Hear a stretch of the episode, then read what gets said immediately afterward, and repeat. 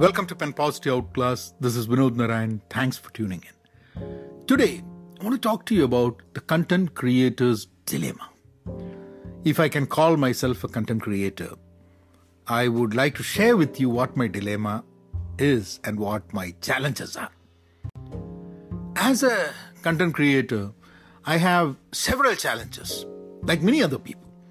But since content creation is not what I do to earn a living, my challenges are not probably that grave. They are less of challenges and more of dilemmas that I have. One such dilemma is the ongoing discussion of, or ongoing question that I ask myself why am I creating? Why am I doing this podcast? Why am I making videos? Why am I writing? Why am I creating content? What's the purpose? Am I doing it for me or am I doing it for the audience? For example, the people listening. Am I doing it for you? Am I doing it for myself? And when I think it is for me, I question doesn't the audience matter? I mean, because I I create content and you're listening to this, don't you matter? Can I just create content just thinking about myself? When I say it is for the audience, then I feel I'm not honest for myself. Because how long can you keep creating content just for the audience and not for yourself? Can you even honestly just create content for other people? I don't know. So this is this is one of the dilemmas that I have. So I have to have to probably stick to me, but at the same time realize that there is an audience. And there are people listening. There are people who are supporting you by listening. Because when you're listening to this podcast, I know that's because you might like it, but but there's a bigger thing that you're also supporting me by listening this. Because because I think I think that's how I should look as an audience. The audience are people who support me in my journey as a content creator. And then comes the next dilemma. Should I create something for myself or should I create something to appeal to the audience? Right? Am I am I really a content creator if I don't really care for the audience? If I don't create content that appeal to the audience? If I don't uh, talk for the for the people who are listening to it? Do I can I even call myself a content creator? Is I mean, having an audience, does that give me the audacity to call myself a content creator? What is the aim of my content few years from now? So, say that I'm creating this content, right? Is this relevant probably three years from now? Maybe, maybe not, right? So, should I, at least for me, it is relevant because what I share with you is a slice of what I think, who I am, and that at least personally for me it is relevant even even 10 years from now. Because because that that allows me to look back and see you know what? This is what you thought 10 years back? I mean you've changed a lot kind of stuff. I can i can understand that. Or should it be relevant only to the time?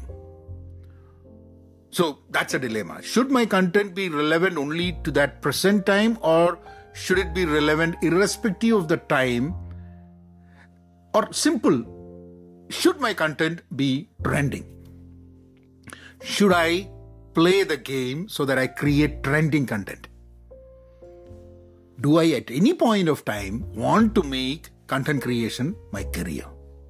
So these are these are dilemmas. The, the if I say yes to these, then my content will change. If I say no to these, my contents would be different. So many of the questions that I have go on and on. But there are some there are some basic insights that I can settle down on. Because I started this because I thought I had something to tell people. I started blogging, not even podcasts. So I thought that I need to express myself and I started blogging. But there was also another personal reason I started blogging. I wanted to start writing better. And this was probably in 2005 when I started writing, started blogging. Then I started writing poems, and I loved doing it. Not just writing, but also being in the company of poets and reading other people's work.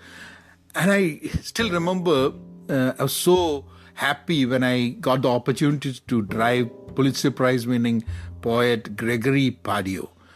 Um, he was he was coming to our poetry center, San Jose Poetry Center for for an event, and uh, I picked him up from San Francisco and Rome all the way to San Jose, and we talked about poetry, we talked about family, we talked about life, we talked about kids.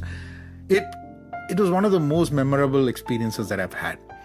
Now, content creation or blogging and then into poems that got me the opportunity because if not for content i might not have never written poems and i would have never built the love to read them i would have even never called myself a poet over the years i have written about 400 plus poems small and big um, i call them poems because i created them i don't know if someone else would look at it and say um, these these are just prose.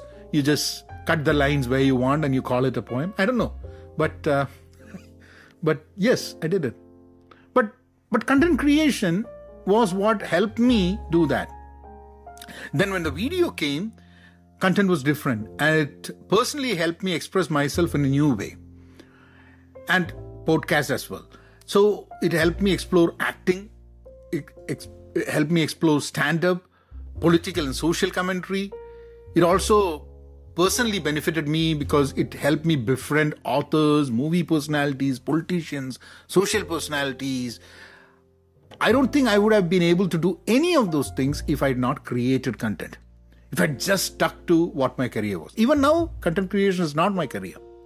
Now, the interesting aspect is that when I consider myself a content creator, the usage is tightly coupled with the idea of audience, always.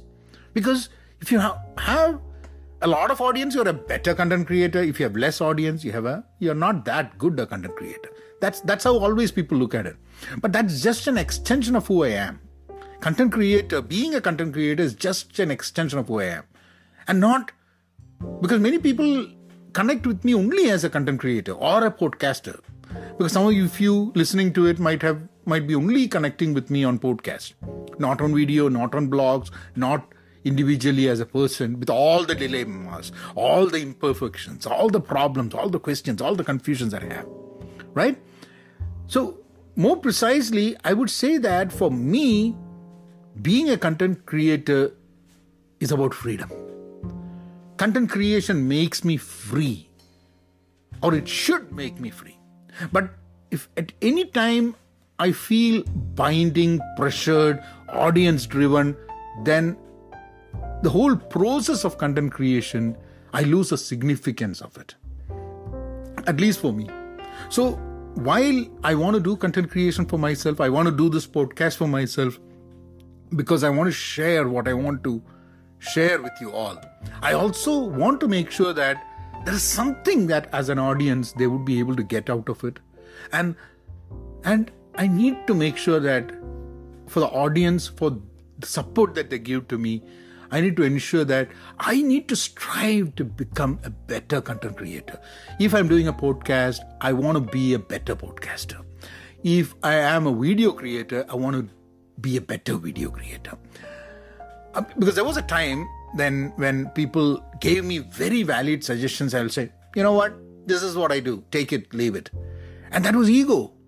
That was that was so much of bad pride because when you when one of your videos or one of your podcasts people start listening you start thinking you know you're on top of the world oh you know what i could do anything and there would be people coming and listening to it or watching it or reading it. No. There are so many content creators out there. Every single every single person who is listening to this podcast can be a content creator can be a podcaster. So what's so much special about me? Unless i provide a value. Yes that's a word. While i content while i create content i also have to provide value. I have to check what value i provide. It's not about whether whether everyone is going to like my podcast share my podcast i have uh, millions of downloads that's not the point for the few people who listen to this podcast do they get a value If they get a value, then I think I can call myself a content creator. If you don't get a value, then irrespective of how many people click on it, download it, really doesn't matter because I'm not a content creator anymore because I don't create value. So, so I think I think one should not create content for just for the audience, but one should create content in order to create value in that process. And I want to do it in such a liberating fashion. That is, I want content creation to be a force for me to liberate myself and in that process create value. Want to share that with you. I wish all of you can also jump into the content creation bandwagon if you feel so. Really appreciate listening to me, supporting me. Thank you. Thank you all.